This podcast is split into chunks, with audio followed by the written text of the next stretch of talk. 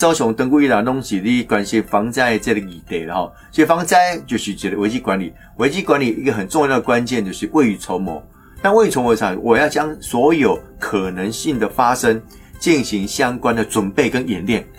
啊，当然呢，这有一个底线哈，这两底还还还属定管或者政策敏感度了哈。就讲，爱讲证明讲，我伫高这个所在，我要准备多少这些住房，我不可能投入无限的资源嘛。啊，我要节能业导力批，爱讲啊贵啊业哦啊，但是。面对的现在有可能是无穷性的危险，但是你要在那个关键的时刻，我要多多好经费，多好的资源投入，哦啊，不要过度浪费，但是又可以得到这个先情布置的这样的一个哦可能性，哦，这是让很多是小活动很细微了，好，我讲的讲让很多是防疫的一个呃相关的意识。哦，跟人民的警觉也是来自于十七年的 SARS，十七年前的 SARS 对的温这这两年来讲，哦啊，这二年来讲，拢是有相当深的这个印象。那尤其是那个防灾蛮强快啦，那洪台来啦，那地当来啊啥，有有赖于当时的九二一大地震了后，哦，让建立了整个完整的防灾体系，所以让也让九每一百，当经历过的事件。从伊动作细节的教本，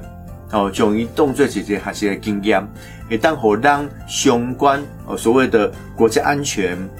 人民安全、身体健康，哦，这样防疫意识也让更 strong，哦，更坚实，哦，这是当可以更正向的去面对，哦，所以第这段时间哈，大家避免一些呃不便呐，哦，那这出门在外哦，大家尽量小心，尤其去。这两礼拜，哦，这一两个礼拜，啊，大家可以，呃，多，呃，来善用周边的一些资源，哦，比如说，啊，我们就，呃，这个东西买回家吃，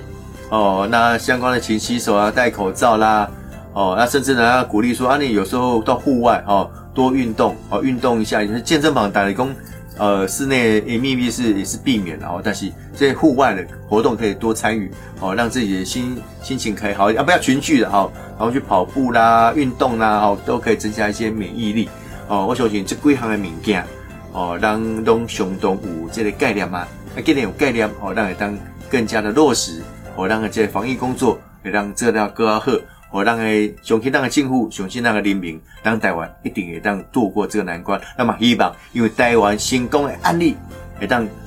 带动全世界，会当共同来面对这个危机，度过这个危机啊。